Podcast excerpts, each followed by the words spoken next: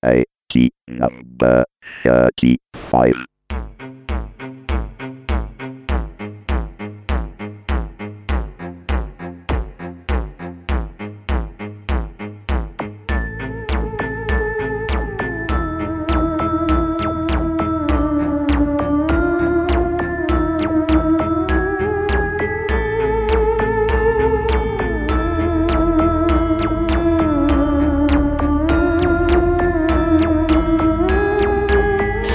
Dopo tre settimane di migrazione a una piattaforma decisamente diversa dal solito e malvagia, devo rivedere alcune posizioni prese in passato. Vogliamo farne un dramma? Facciamone un dramma! Registrerò tutto l'episodio inginocchiato sui ceci. E ancora parleremo di un server Universal Plug and Play audio-video alternativo a Ushare e come utilizzare su un qualunque portatile, anche vecchiotto, il sistema di scorrimento a due dita tipico del Mac. Basta avere un portatile che non abbia più di cinquanta anni e Linux.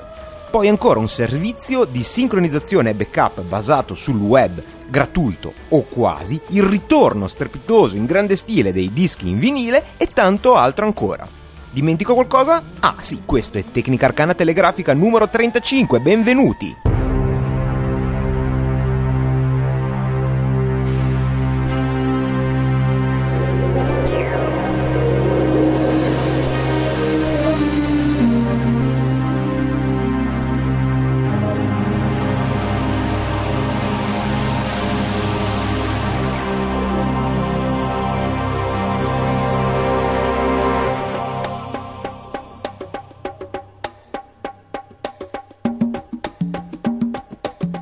Benvenuti su Tecnica Arcana Telegrafica, puntata numero trentacinque, il supplemento a Tecnica Arcana, podcast di approfondimento tecnologico. Sì, sono passato a un'altra piattaforma. Dopo anni incollato a Ubuntu di fedele utilizzo, eh, ho deciso di concedermi una botta di vita, passando al lato oscuro dell'open source. Infatti ho provato... fatto una radicale migrazione di una delle due macchine dal solito sistema basato su GNOME e su il gestore di pacchetti A P T, quindi pacchetti della distribuzione Debian, così come è Ubuntu, addirittura niente po' po' di meno che OpenSUSE. E non solo OpenSUSE, che è una distribuzione basata su R P M, cioè i pacchetti di Red Hat, ma addirittura con K D E quattro. E spiccioli. Il, la prima impressione è stata decisamente buona. Il, si può scaricare un D V D che comprende la, l'installazione completa di tutti i, i gestori del desktop che sono supportati direttamente da questa distribuzione, e il programma di installazione è elegante e funzionale. È possibile una gestione estremamente fine dei servizi e delle, dei pacchetti, della configurazione che si vogliono installare sul proprio computer, ma contemporaneamente permette di automatizzare molte di queste funzioni, praticamente potendo scegliere dalla stessa interfaccia se lasciare la scelta di alcune impostazioni all'installer automaticamente oppure se specificarle. E tutto nella installazione di OpenSUSE è estremamente granulare, è possibile gestire finemente ogni aspetto dell'installazione, compresa la scelta del eh, gestore del eh, desktop environment. E questo effettivamente quando mi ha fatto quando mi sono trovato davanti a questa scelta mi ha fatto decidere di eh, fare il passo più lungo della gamba e provare anche K D E. La scelta non è obbligata, eh, è forse l'unica eh, opzione che viene lasciata completamente libera all'utente. Il primo desktop eh, semplicemente però in ordine eh, diciamo di presentazione è eh, GNOME, mh, verso la quale verso il quale Novell ha senza dubbio Eh, posto notevoli investimenti, ma eh, non è il desktop predefinito e la scelta viene lasciata all'utente. eh, GNOME viene presentato come un desktop eh, fruibile e potente, contemporaneamente semplice da utilizzare e maturo. Poi vi è la scelta di K D E quattro, che viene presentato giustamente come un desktop eh, estremamente innovativo, ma anche piuttosto giovane, e che quindi potrebbe soffrire di qualche problema di stabilità. È possibile anche installare K D E tre punto cinque, che viene presentato sulla falsariga di GNOME come un desktop ormai maturo e affidabile. Ho scelto appunto K D E quattro perché sapevo che OpenSUSE era una delle distribuzioni eh, nelle quali era presente una versione di K D E quattro estremamente usabile. Eh, K D E quattro ha dei problemi di gioventù, ha avuto alcuni, sembrano essersi risolti con K D E quattro punto uno, che però non è ancora presente in OpenSUSE undici, lo sarà con OpenSUSE undici punto uno, disponibile a dicembre. Effettuata l'installazione senza alcun problema di sorta, il, l'ambiente che si presenta è estremamente pulito ed elegante e professionale. Non ha il tema standard nero di K D E quattro, anzi eh, la prima impressione è stata proprio di essere davanti a un K D E tre punto cinque, di aver sbagliato installazione, se non per alcuni dettagli, come ad esempio la presenza del modulo per l'installazione dei gadget Plasma sul desktop. E OpenSUSE è una distribuzione piuttosto controversa, di certo non particolarmente amata nel mondo dell'open source, perché proviene da Novell, eh, colpevole e infangata secondo molti dall'accordo con Microsoft, un accordo che eh, sotto una parvenza di collaborazione nasconde anche una sorta di protettorato contro eventuali violazioni dei brevetti presenti in Windows secondo la eh, strategia F A D di Microsoft, ovvero eh, paura, incertezza e dubbio, che probabilmente non ha nessun fondamento, ma che tutto sommato può essere tenuto in considerazione se eh, da una parte si ha una grossa azienda con molte macchine da eh, aggiornare o da migrare verso la piattaforma Linux, e dall'altra se si ha un sistema misto di eh, computer con Linux e di computer con Windows, in quanto l'integrazio- l'integrazione e l'interoperabilità fra questi due sistemi è eh, notoriamente piuttosto buona anche invece di questi accordi.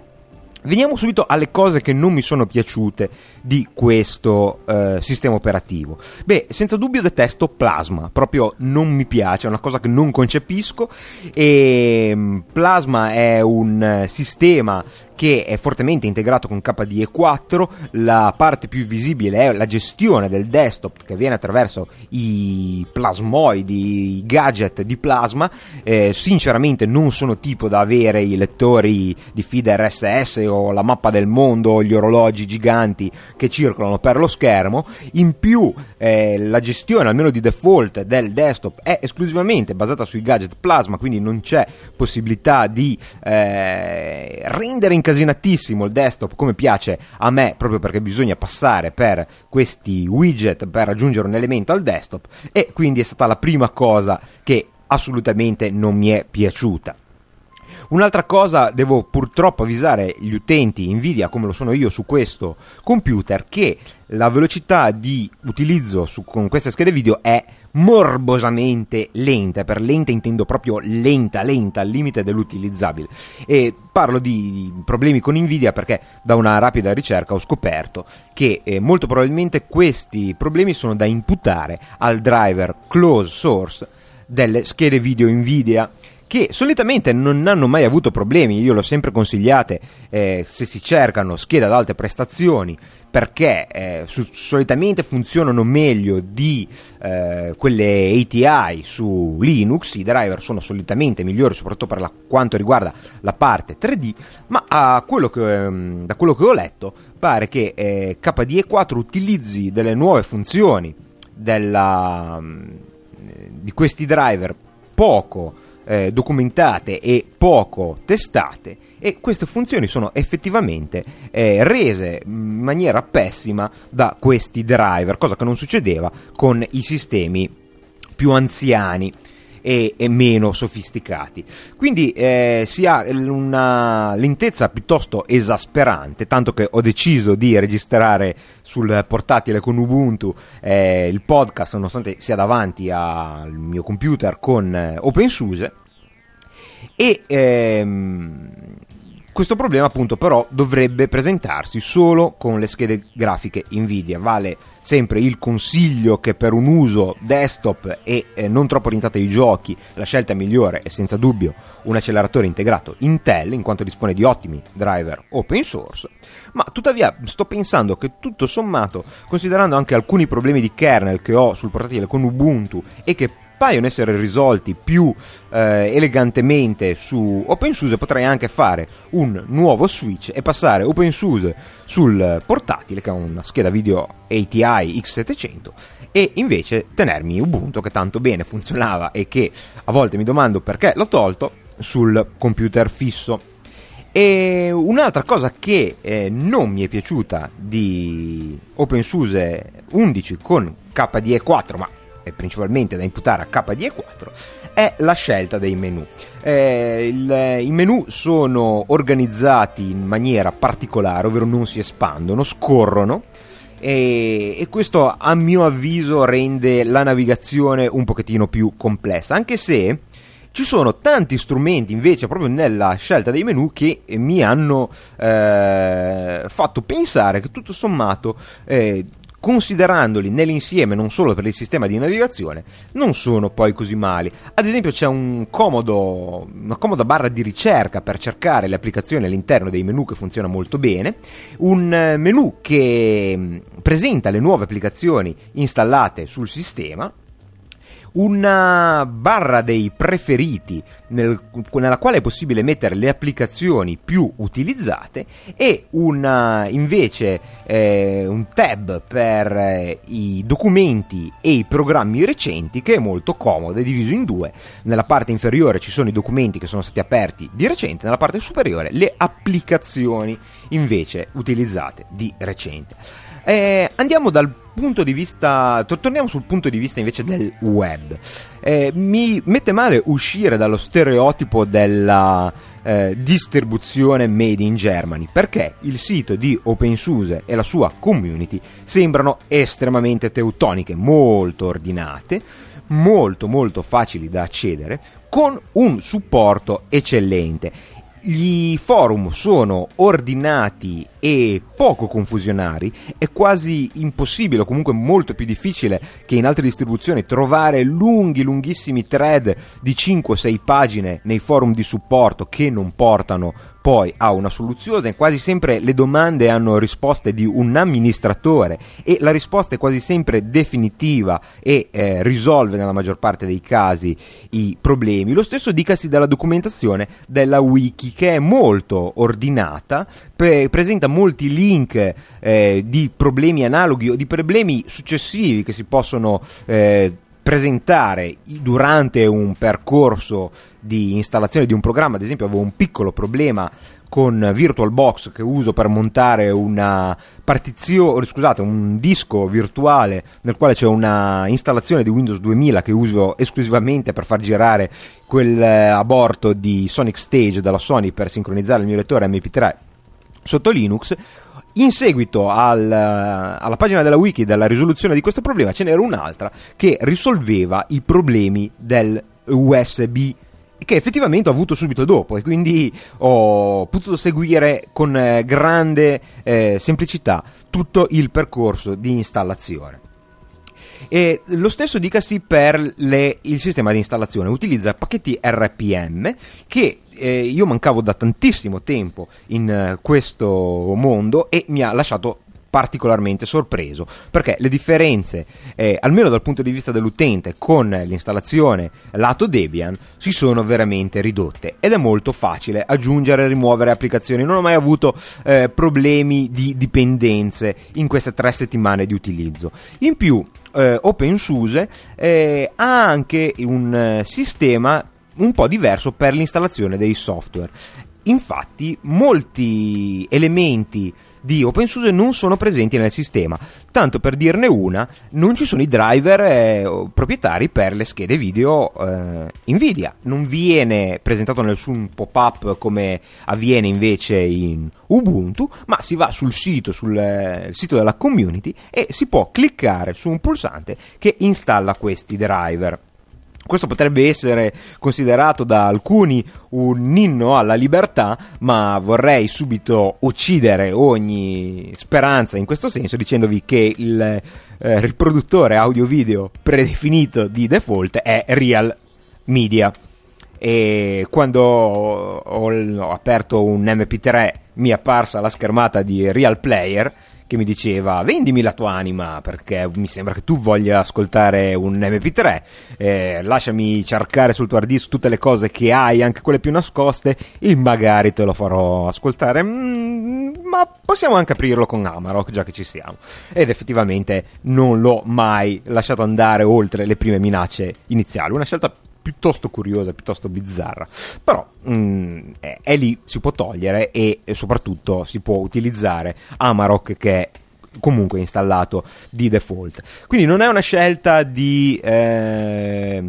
libertà quella di non installare i driver proprietari, ma eh, è anche un modo per scoprire il sistema one click di OpenSUSE. Il sistema one click di OpenSUSE è molto semplice, si va su un sito web dove ovviamente c'è supporto per la distribuzione, come mh, il sito stesso di OpenSUSE, ma anche tanti altri siti di programmi che supportano la distribuzione tedesca, e si, ci si imbatte solitamente in un pulsante che si chiama One Click Installation, proprio per OpenSUSE. Cliccando su questo pulsante non si installano né i pacchetti e né eh, file binari, ma dei metadata, cioè dei dati di descrizioni, eh, un po' come succede in Linux Mint, credo, eh, che eh, comprendono sia la lista dei pacchetti necessari all'impostazione, alla, all'installazione del programma, ma anche i repository. Quindi con un solo click si installano sia i repository per futuri aggiornamenti e sia i pacchetti necessari per il programma che si è scelto. Questo è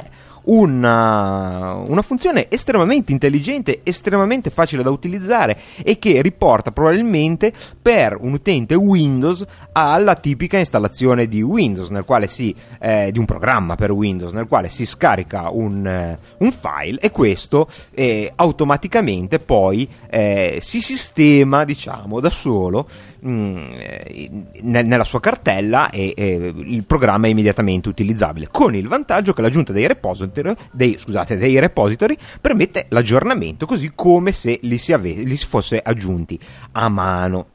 Ho trovato eh, il supporto per OpenSUSE più vasto di quello che mi aspettavo, non ci facevo molto caso in precedenza, ma ad esempio un programma che ho installato che è FreePops, che è il programma che permette di eh, raccattare la posta che non ha un accesso P O P tre al disco di scusate, al, per, permette di eh, recuperare la posta che non ha accesso P O P tre, quindi è limitata alla webmail come eh, quella di Libero o Hotmail o cose del genere, direttamente poi da un eh, programma di posta elettronica come Thunderbird. Eh, non è niente di più che un proxy di posta con un front-end, una sorta di spider che va a recuperare la posta dall'interfaccia eh, web del provider. E questo mh, programma, ad esempio, eh, aveva proprio il sistema di installazione one click di OpenSUSE per la gestione, per l'installazione sotto OpenSUSE, e non ha dato assolutamente nessun problema. Era da aggiungere al lancio automatico del demone, ma, e andiamo su un altro grande punto positivo, l'operazione è facilissima e si fa da interfaccia grafica. Infatti, e questa è una caratteristica solo di OpenSUSE, non è di K D E eh, quattro, vi è un programma unificato per la gestione dei di tutti gli aspetti della configurazione del sistema, che è assolutamente straordinario, non ci sono mezze parole. Si chiama YaST, esiste da un po' di tempo su OpenSUSE e si eh, preoccupa di gestire tutte le configurazioni di tutti gli aspetti eh, propri del sistema, compreso la condivisione eh, sia via N F S e sia attraverso Samba, ma anche la gestione della sicurezza, delle password degli utenti, l'installazione dei pacchetti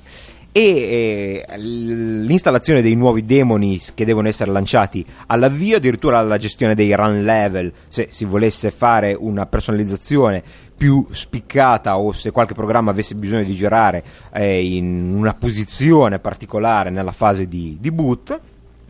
E eh, YaST è eh, francamente un eccellente programma, può ricordare come concetto, rispetto almeno a GNOME, eh, sì, rispetto a, a GNOME, il eh, pannello di controllo di Windows. Inutile dire che è fatto molto meglio perché è diviso in categorie, è eh, diviso in due parti: da una parte ci sono le categorie di funzionamento e dall'altra invece ci sono le opzioni per le singole categorie. Anzi, potrei anche loggarmi e eh, dare un'occhiata a queste categorie, il, eh, soprattutto per un eh, potrei anche magari scrivere la password corretta e eh, loggarmi eh, per vedere le categorie. Le categorie sono eh, software, che permette il, il, l'impostazione degli aggiornamenti, eh, l'installazione di nuovi repository e eh, altre cose di questo genere. Ah, a proposito, R P M può utilizzare e utilizza in effetti molto spesso i pacchetti Delta, che come la copia Delta, della quale forse non abbiamo mai pro- parlato, ma si occupa esclusivamente di eh, la copia, di copiare, gli aggiornamenti di aggiornare, le modifiche e non l'intero pacchetto. Questo eh, è molto simile al concetto di patch nella programmazione, cioè eh, caricare o comunque fornire solo la modifica e non l'intero sorgente. La cosa funziona molto bene e rende gli aggiornamenti di OpenSUSE, quando funzionano, perché c'è stato un giorno di backup a causa di un uh, collasso elettrico in una server farm, e notificato comunque sul sito internet, quindi mh, non ho avuto particolari dubbi, permette un aggiornamento della distribuzione estremamente veloce ed estremamente ehm, semplice, ma soprattutto rapido se non avete una connessione a eh, banda larga o comunque velocissima, perché si limita appunto a caricare, aggiornare le modifiche dei pacchetti già installato. Eh, con hardware è possibile impostare ogni singola parte del, del vostro computer dal punto di vista dell'hardware. Con il sistema si eh, impostano le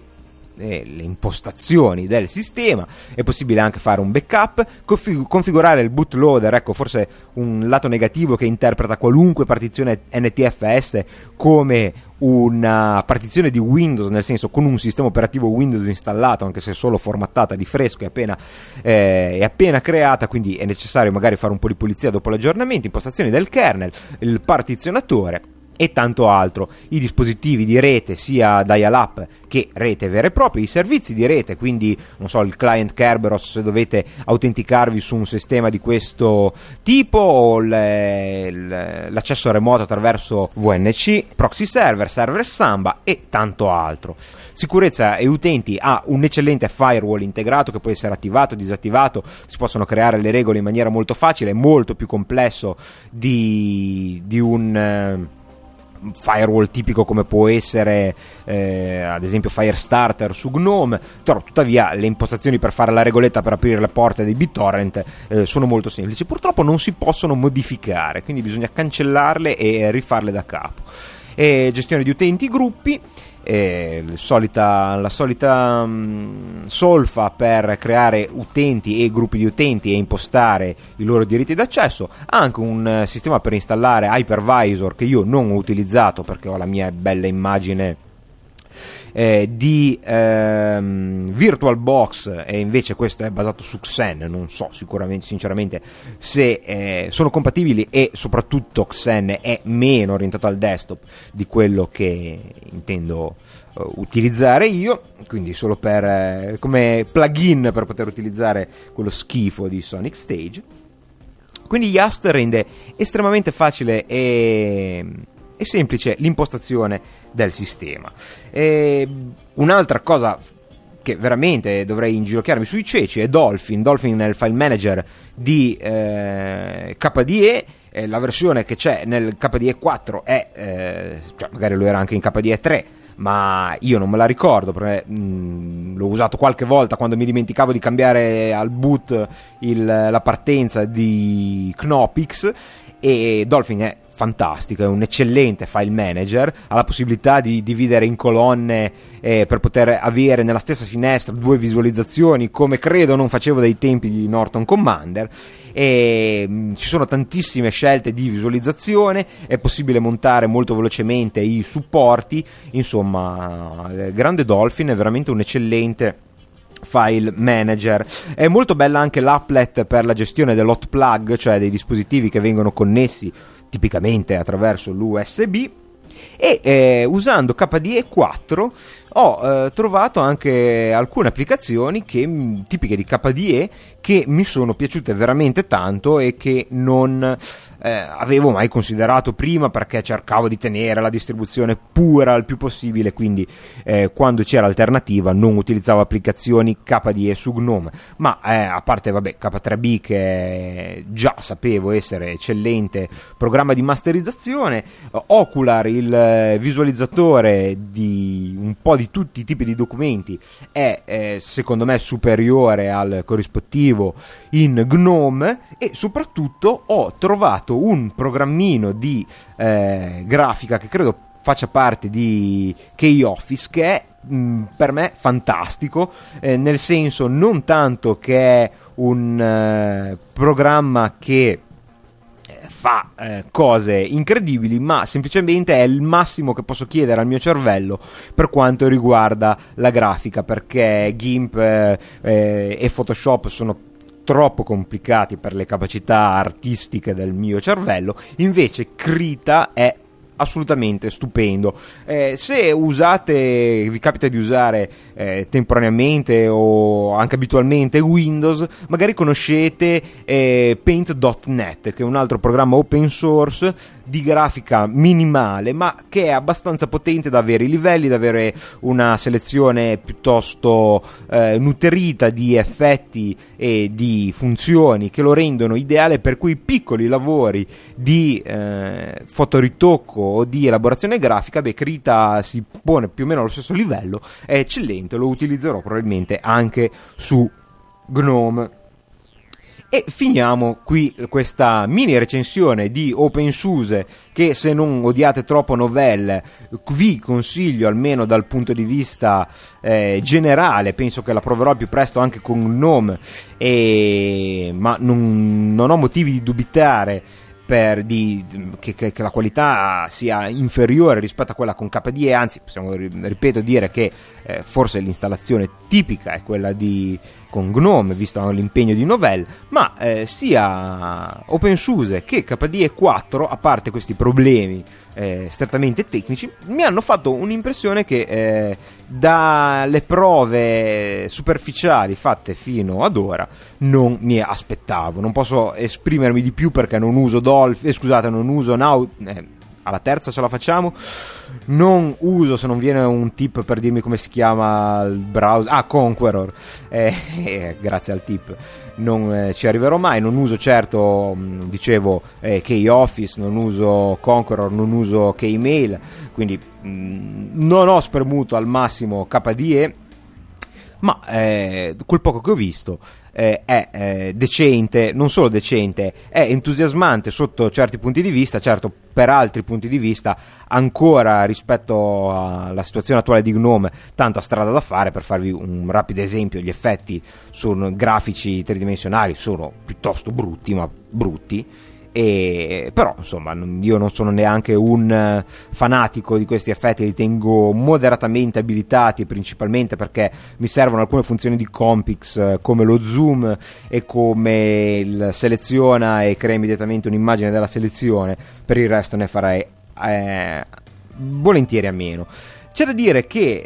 eh, cercando Ustream per no, cercando Ushare per eh, condividere i miei file multimediali sulla mia Geekbox, ne abbiamo parlato in un'altra puntata di Tecnica Arcana Telegrafica, non l'ho trovato nei repository, ma cercando U P N P ho trovato un altro eccellente, senza dubbio migliore di Ustream, eh, di nuovo di Ushare,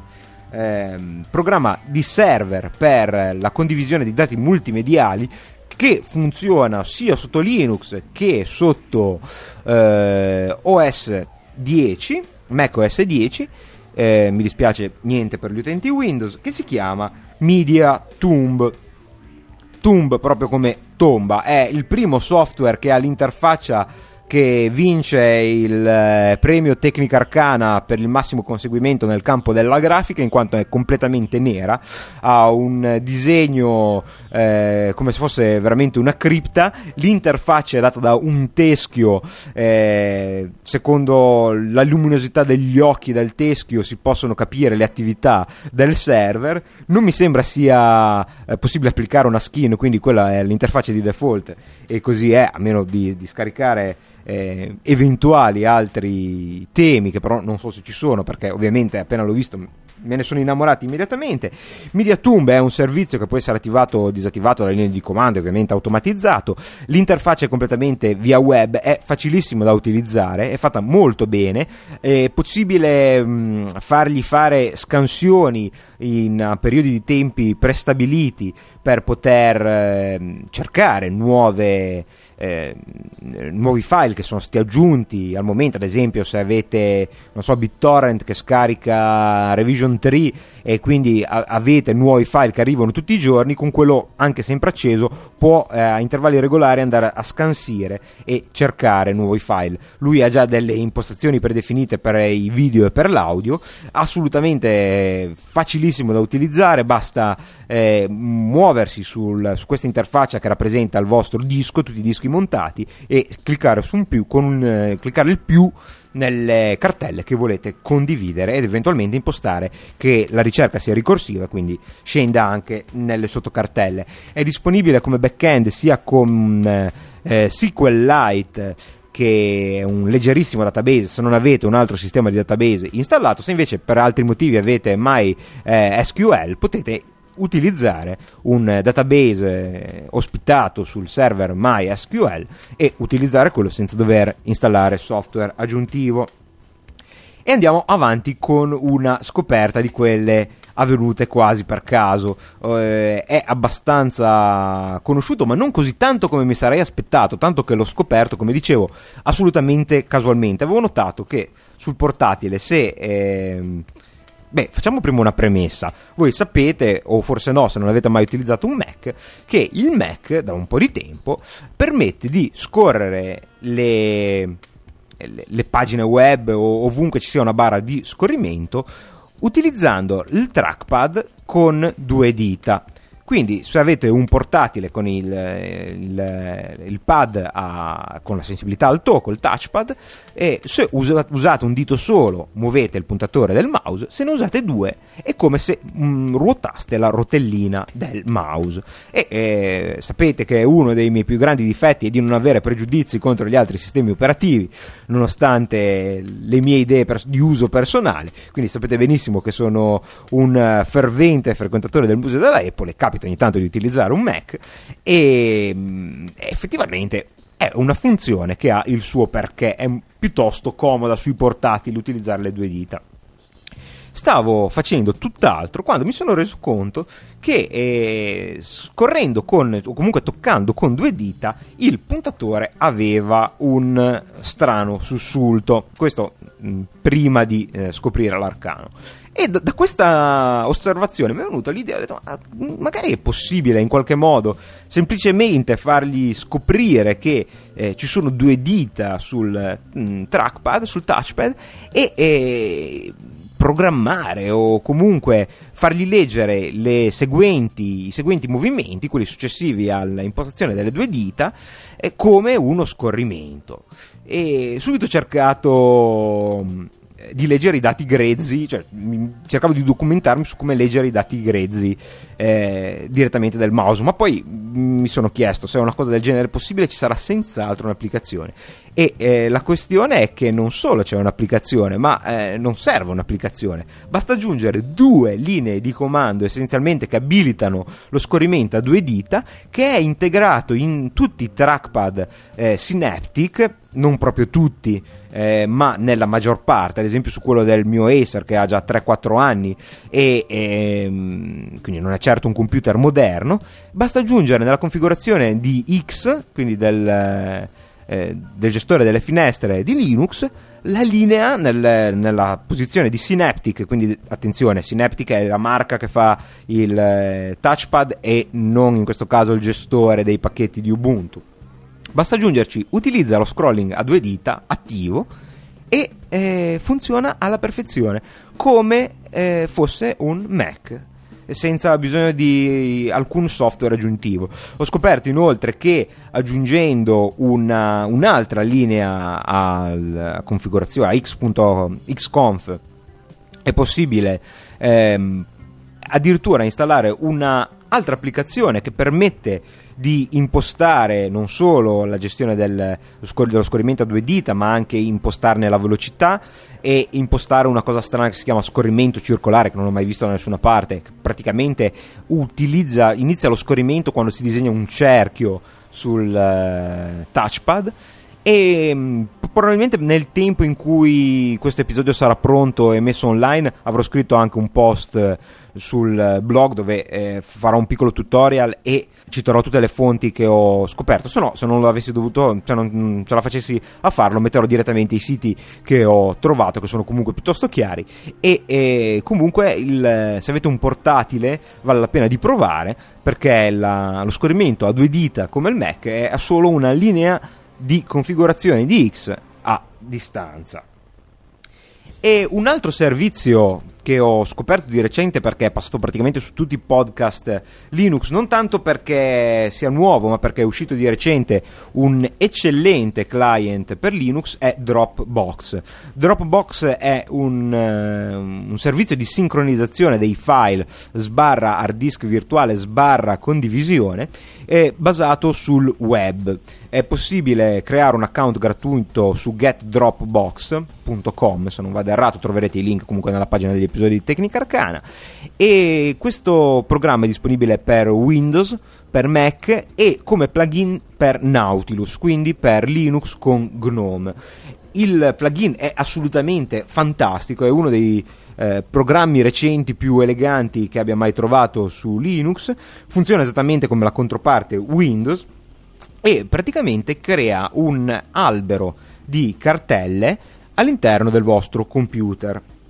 oltre a mettere una iconcina che richiama proprio queste cartelle nel sys tre sia di Windows che di GNOME. E, oltretutto, questa iconcina vi dà le informazioni sulla sincronizzazione. Cosa succede con queste cartelle? Ne avete già qualcuna di esempio, come le foto o una cartella pubblica. Se voi trascinate o create in questa, diciamo, struttura, in questo albero delle altre cartelle,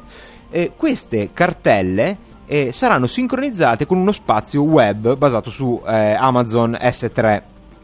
che è una piattaforma per lo storage, on- eh, storage online dei servizi web due punto zero. Ne parleremo perché ho avuto un po' di richieste di, di parlare. In realtà Amazon è passato da essere una biblioteca online a vendere qualunque cosa, compresa la carta igienica, a essere probabilmente una delle piattaforme più utilizzate per i servizi web due punto zero. Non c'è solo S tre nella pletora di servizi che mette a disposizione. Comunque è uno storage estremamente economico, utilizzato anche da altri servizi come Jungle Disk, e E il, questo spazio web è eh, gratuito eh, nella versione base con due giga byte, che non, non sono male per lo scopo che si prefigge essere Dropbox e soprattutto per la velocità delle linee A D S L, soprattutto in upload. E, ma è possibile espanderlo con cento euro, eh, cento dollari o qualcosa del genere all'anno e, e avere cinquanta giga se avesse necessità di più spazio. Non è un semplice hard disk online, perché oltre alla possibilità di appunto accedere al, a questo spazio di due giga, tutte, i, tutti i file che mettete in queste cartelle, la pubblica, vengono visti da tutti gli altri utenti, ma le altre che create sono di default private, e praticamente quando voi copiate in una di queste cartelle un vostro file, Dropbox in background comincia la sincronizzazione, ovvero lo carica sul server centrale, eh, quindi nello storage di S tre. Quando voi vi collegate da un qualunque altro computer che è Eh, che abbia installato Dropbox e abbia un account configurato con i vostri parametri di accesso, automaticamente Dropbox sincronizza il computer, che potrebbe non avere nulla di quello che c'è su Dropbox, eh, lo sincronizza con lo spazio web e quindi vi scarica ciò che avete messo su Dropbox anche su un altro computer. Quindi se avete ad esempio un computer con Windows e uno con Linux, potete scaricare, mettere eh, un, eh, un file, un documento nelle cartelle di Dropbox, e dopo pochi istanti, a, di- a seconda ovviamente della dimensione del, del file, perché passa da internet, trovarvelo sull'altro computer, anche se nel momento in cui l'avete scaricato, l'avete messo nella cartella, l'altro computer non era online, perché ha questo back-end sul web e quindi eh, fa riferimento al web. La cosa interessante è che eh, l'aggiornamento è automatico, quindi non dovete scaricare dal sito web il file che a- avete messo dall'altro computer, ma semplicemente alla partenza del computer lui comincia a scaricarli, quindi quando la sincronizzazione è finita i programmi so- o i file o quello che avete messo sono effettivamente sul vostro disco e sono disponibili eh, immediatamente, sono in locale. Se un video potete lanciarlo, se un programma potete eseguirlo e via così. In più la funzione decisamente interessante di Dropbox, che lo eh, differenzia dagli altri eh, programmi di eh, storage online, di backup online, è la possibilità di condividere queste cartelle con un altro utente che ha un account di Dropbox. Quindi se avete un amico che ha un account di Dropbox, l'unica cosa che dovete sapere è l'email con la quale si è registrato a Dropbox e eh, cliccare col tasto destro su una, car- su una cartella compre- mh, all'interno dell'albero di Dropbox e condividerla. Verrà aperto una pagina web nel quale si chiede l'inserimento dell'email dell'amico al quale si vuole offrire l'accesso a questa cartella, e automaticamente sull'email arriverà una notifica che chiederà se vuole accettare la condivisione. Quella cartella sarà visibile da entrambi, quindi se io metto un file nella mia cartella, dopo un po' eh, tutti gli amici che saranno eh, presenti in condivisione su quella cartella, il file sarà visibile, e se gli altri lo cancelleranno sparirà anche sulla mia, anche se c'è un sistema di revisione che quindi è possibile vedere le singole versioni dei vari file, e quindi è possibile, se qualcuno qualcuno nel gruppo ha ancora una versione del file io, o qualcuno lo cancellasse per eh, errore, è possibile recuperare versioni precedenti anche per i documenti. Eh, è molto comodo e senza dubbio per il lavoro cooperativo è una cosa molto interessante. Io ad esempio lo uso per eh, tenere copia dei file di configurazione che modifico eh, diciamo nella partizione non della home directory Di, di Linux, che così se dovessi reinstallare eh, la home c'è già, ma eh, se ho modificato ad esempio F-Stab perché volevo montare un disco particolare che non viene montato di default, eh, posso recuperare il mio file di configurazione, in questo caso eh, il file di configurazione di X, perché rivoglio, eh, rivoglio il mio touchpad stile Mac e lo voglio subito eh, e magari non ricordo il sito dove avevo fatto le modifiche. Posso tenere tutta una serie di documenti importanti per il backup. Applicazione interessante da eh, senza dubbio provare. Come al solito, come essendo un sistema basato su web, su server centralizzato, non metteteci la vostra dichiarazione dei redditi o i vostri piani di colpi di Stato, perché non credo si possa considerare comunque la uh, cosa più sicura del mondo. Il, uh, eh, pro- il programma è open source, ma solo il programma e il client, e mentre invece il server eh, bisogna fidarsi dei creatori di Dropbox e, e bisogna fidarsi anche di Amazon, perché ci sono due Eh, strati di astrazione, anche se credo eh, la connessione è senza dubbio criptata con S S L. Non so se eh, i file vengono mantenuti in forma criptata su S tre. E finiamo con eh, una sorpresa non inattesa, perché qualche mese fa avevo parlato con un, eh, un negoziante di un negozio di hi-fi ad alto livello e mi aveva accennato che una de co- delle cose che lo teneva in vita, diciamo nel periodo in cui Eh, l'hi-fi è chiaramente l'hi-fi audiofilo, è ridimensionato e, e il, eh, ormai tutti ascoltiamo M P tre su dispositivi che si trovano tranquillamente nei supermercati, erano i giradischi. Eh, l'avevo interpretata come una, il solito discorso analogico versus digitale, quindi che gli audiofili avevano comunque sempre un piatto. Ve li ricordate i giradischi? Io ce l'ho ancora, è anche un bel giradischi della Pioneer, ma non ha più il, non ha più la cinghia, si è seccata la cinghia e si è rotta, ma sono già passato dalla assistenza a chiedere se è possibile sostituirla, se le hanno ancora i pezzi di ricambio, e mi hanno detto di sì, che per le, i giradischi Pioneer hanno eh, praticamente cinghie per ogni modello. Ve li ricordate? Eh, o forse, a seconda delle fasce di età, avete mai visto un giradischi per i dischi in vinile? Bene, li rivedrete perché stanno tornando. Avevo letto un po' di tempo fa un articolo sul New York Times eh, che diceva appunto che negli Stati Uniti stava tornando di moda l'esperienza di ascoltare la musica attraverso un giradischi. Poi sentivo sempre su podcast americani appunto di gente mh, che chiedeva come trasferire i giradischi eh, scusate come trasferire i dischi su in emme pi tre o comunque in file digitali, e quindi ho scoperto che c'è tutta una serie di giradischi u esse bi per la conversione eh, di, dei formati in vinile. Io ho ancora tutta la mia collezione. Ma eh, tutte queste notizie facevano riferimento agli Stati Uniti, finché eh, pochi giorni fa da MediaWorld ho trovato un intero settore eh, solitamente dedicato ai C D, dedicati ai dischi in vinile, con tutta roba nuovissima, compreso un cofanetto mostruoso di una banda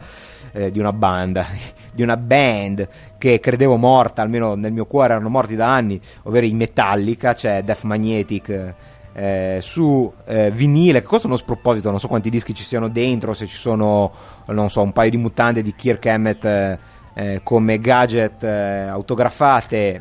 mh, direttamente all'interno, ma costava mi sembra un centinaio di euro, e comunque erano in vinile, ce n'erano decine, e, e quindi probabilmente vedremo il ritorno eh, assolutamente inaspettato, ma molto re- tecno-retro, che francamente mi piace. Io lo sto guardando adesso il mio giradischi, mi sa che andrò a comprarmi eh, questa dannata cinghia, e magari un paio di vinili li comprerei ancora molto volentieri, perché non sono uno di quelli che dice che la qualità audio del analogico è migliore di quella del digitale, anche se insomma, la teoria, il fatto che l'analogico sia prodotto direttamente dalla vibrazione del suono originale senza approssimazioni, potrebbe anche far pensare a una cosa del genere, ma ci sono tutta una serie di fattori che io non ho mantenuto, come la pulizia del eh, la pulizia dei dischi, la qualità della testina, la buona calibrazione del peso del braccio, cosa che non ho mai veramente fatto, il fatto che probabilmente il braccio è sempre stato troppo pesante e ha graffiato tutti i miei dischi, che quindi nel mio caso senza dubbio un C D ha la qualità migliore. Ma è talmente affascinante vedere girare un giradischi e, e immaginare che ciò che si ascolta è semplicemente l'amplificazione della vibrazione di una testa di spillo su un microsolco, che almeno quelli vecchi che ho li ascolterei nuovamente volentieri. Li avete mai visti i dischi in vinile nei nuovi, nei supermercati o nei negozi, nei, nei megastore di elettronica? Fateci caso, perché se ci sono a Genova è probabile che ormai ci siano in tutta Italia. E con questo chiudiamo la, sen- la sezione di news e recensioni di questa puntata, per passare dopo qualche istante di musica di Blazei Linde. Intanto ricordo che la sigla è tecnic- di Tecnica Arcana Telegrafica è Mortisia's Dance dei Nightshade, con la traccia Theremin di Michelangelo, e mh, ascoltiamo qualche secondo di musica, poi passiamo a Errata Corrige e Posta.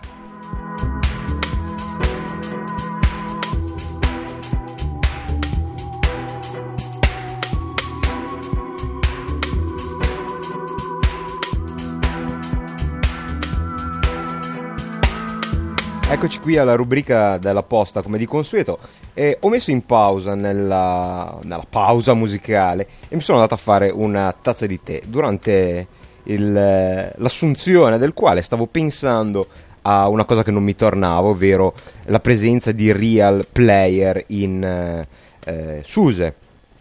e ho, ho pensato che potrebbe essere in realtà una cosa meno stupida di quello che sembra, o meno banale, cioè fornire semplicemente la riproduzione dei codec video di Real Player in Linux. Eh, sappiamo bene, soprattutto negli Stati Uniti, che eh, la riproduzione dei formati protetti da brevetti è eh, diciamo vietato, comunque in una zona grigia della legislazione, e mi eh, pensavo in modo particolare ai D V D. Se voi acquistate un computer Dell con Ubuntu preinstallato, per permettere la riproduzione lega- legale dei D V D, ad esempio, vi è inserito il codec di Fluendo, che è un codec proprietario eh, licenziato per Linux, cioè hanno acquistato la licenza per la tecnologia D V D, e in questo modo permette, eh, così come avviene sotto Windows, di riprodurre legalmente i D V D. E questo in teoria dovrebbe avvenire anche con gli M P tre. Non so com'è la, com'è la legislazione italiana, probabilmente dal punto di vista teorico è la stessa cosa, non me ne sono mai preoccupato, perché come dice Homer Simpson, e cosa ci posso fare io, sono solo uno uomo. Però eh, forse in un ambito più aziendale o comunque eh, più rispettoso della legge potrebbe essere un bonus non da poco. Se non che ho provato a ficcare nella mia SUSE box un D V D, il D V D, se siete interessati, è Frankenstein settanta con Boris Karloff, che mi ha regalato Francesco qualche tempo fa, conoscendo bene i miei gusti, e la proposta che è stata fatta per riprodurre quel D V D è Caffeine, che è il eh, riproduttore standard di video di K D E. Eh, quindi Questa, questa supposizione non trova direttamente conferma. Continuo a non voler installare eh, Real Player sotto, sotto Linux, però potrebbe anche essere che eh, la sua presenza è dovuta a una legalizzazione di tutti quei formati eh, bloccati da brevetti e da licenze, Eh, e fornire così a, o a utenti aziendali, che quindi devono stare particolarmente attenti, o semplicemente a utenti in zone del mondo in cui queste, questa situazione è più sentita forse che da noi, una possibilità legale di visualizzare questi video, pur restando chiaro il fatto che non ho idea se Real Player dieci eh, possa riprodurre D V D, ma direi proprio di sì. E è anche strano che non è presente una funzione di installazione nei menu di K D E. In parole povere, l'unico modo che ci si accorge della presenza di Real Player dieci è cercando di aprire un formato come ad esempio l'M P tre, allora viene proposta la riproduzione, scusate, l'installazione di Real Player dieci.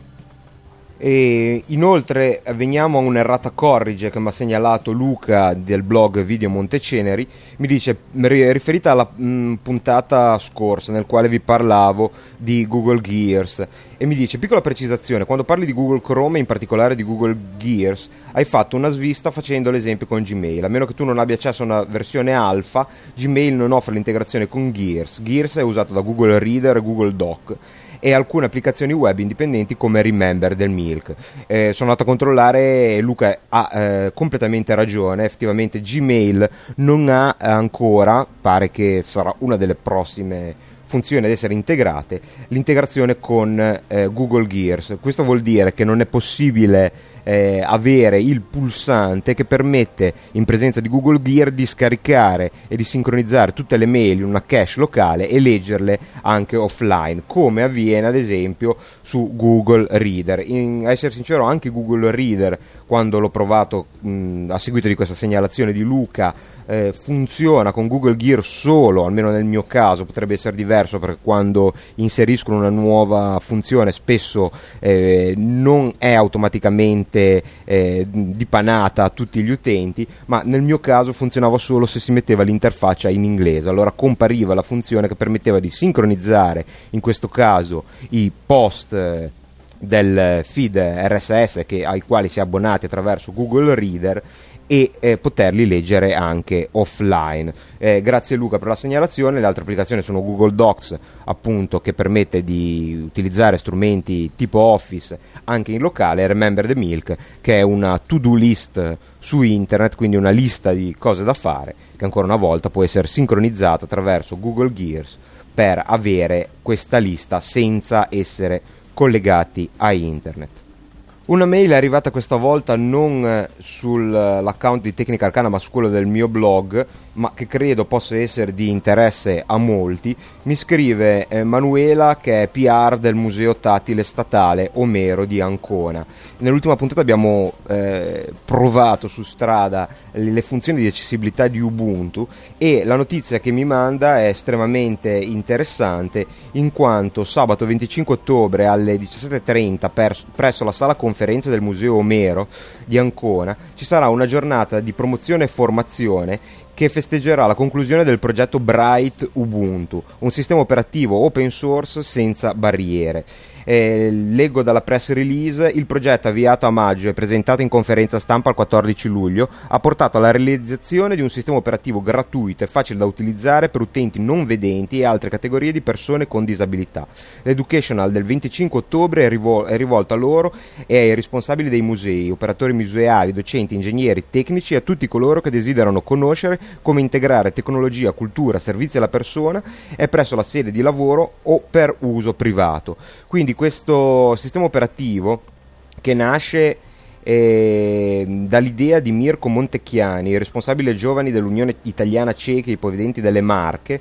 e mh, con eh, il sostegno di varie altre entità, e realizzato dal Dipartimento di Ingegneria Informatica Gestionale e dell'Automazione dell'Università Politecnica delle Marche, è una distribuzione di Linux appositamente creata per essere facilmente utilizzabile dagli utenti non vedenti. Eh, abbiamo visto che Ubuntu ha, è una distribuzione già piuttosto avanzata per le funzioni di accessibilità. Ad esempio OpenSUSE non ha una, un sistema di installazione o comunque di attivazione di Orca o di un sistema similare eh, al, alla partenza. Questo è un sistema nato appositamente per questa, questo scopo, e che quindi eh, rimuove tutte le parti del sistema operativo che non sono indispensabili allo scopo e rende ancora più facile eh, quelle che invece sono vitali. Chi fosse interessato, eh, per chi fosse interessato lascio il link della, dell'evento sui siti di Tecnica Arcana. Senza dubbio è una... Uh, un'iniziativa molto molto importante ed è interessante che provenga appunto completamente da una realtà italiana. Inoltre, chi non potesse eh, chi fosse interessato ma non può eh, seguire questo evento, può scaricare direttamente dal sito del Diga il, eh, la distribuzione del, di questo sistema operativo appunto chiamato Bright Ubuntu.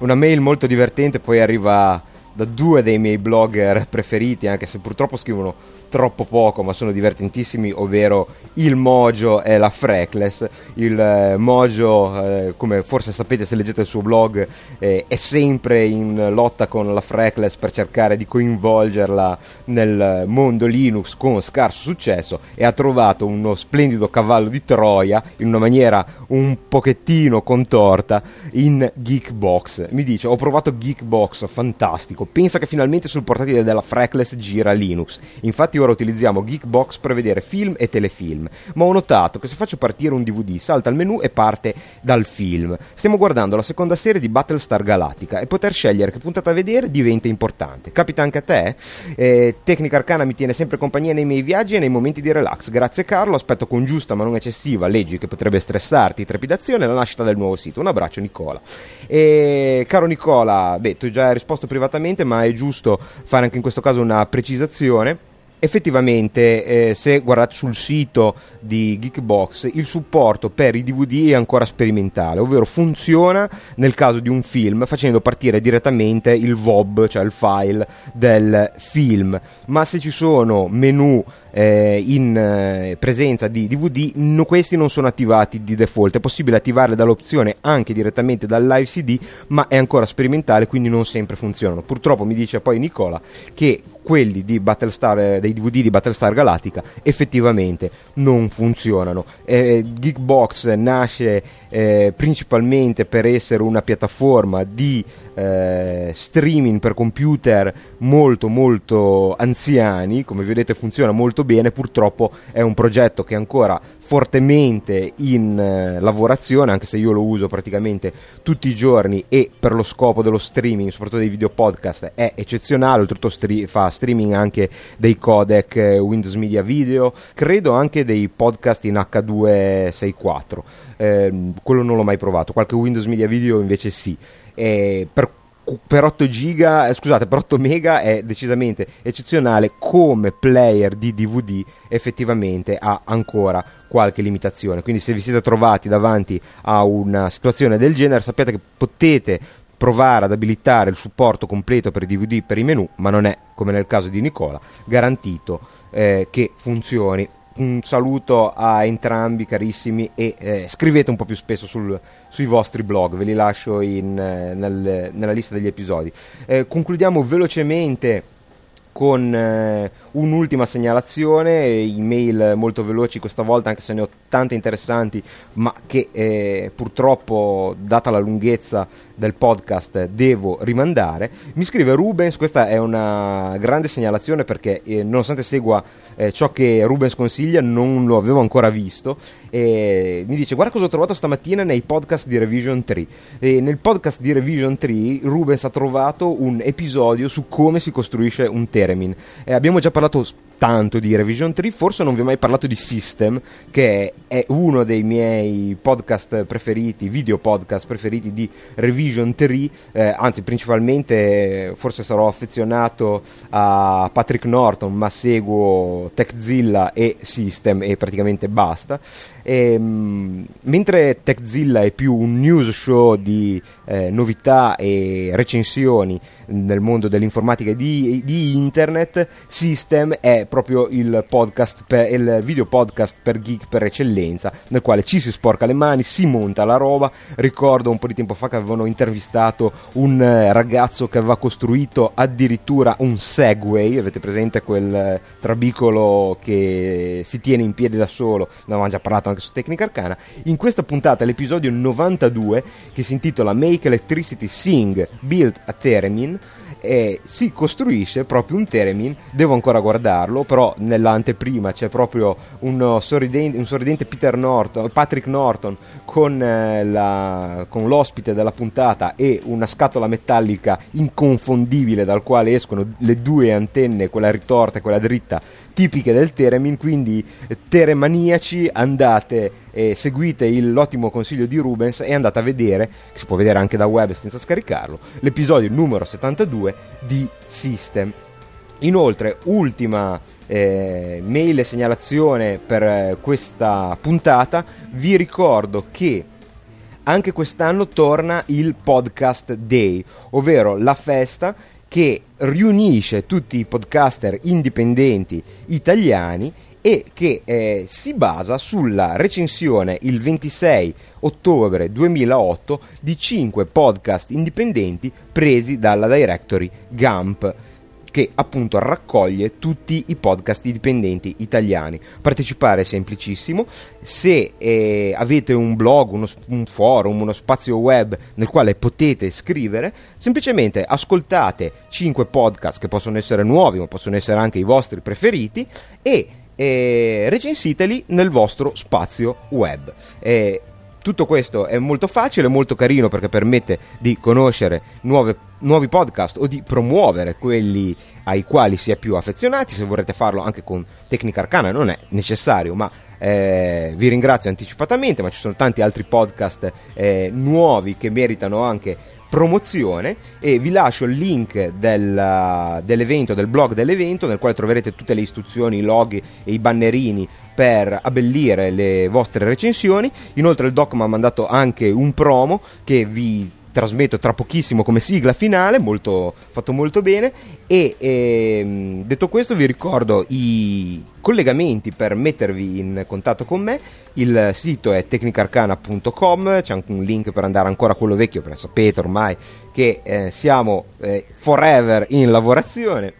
ma è lavorazione vera, quindi non, eh, non pensate, non, non abbiamo in in previsione di passare dall'engine di Quake due a quello di Unreal Tournament a quello di Unreal Tournament duemilaotto, la piattaforma rimane sempre quella, quindi siamo oggettivamente abbastanza ottimisti. Mm, l'email è tecnicarcana chiocciola gmail punto com, continuate a mandare le vostre email che verranno lette poi nella rubrica della posta. Detto questo, noi ci sentiamo il quattro novembre con una puntata dal titolo "Perché quest'anno non abbiamo fatto lo speciale Halloween", e con questo vi saluto, vi ringrazio e vi lascio al promo del Podcast Day.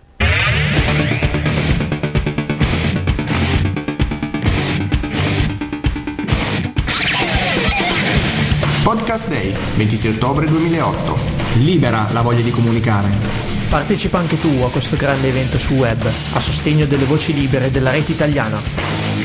Scegli e ascolta cinque podcast indipendenti tra quelli che preferisci da Gamp punto it. La tua radio libera on demand.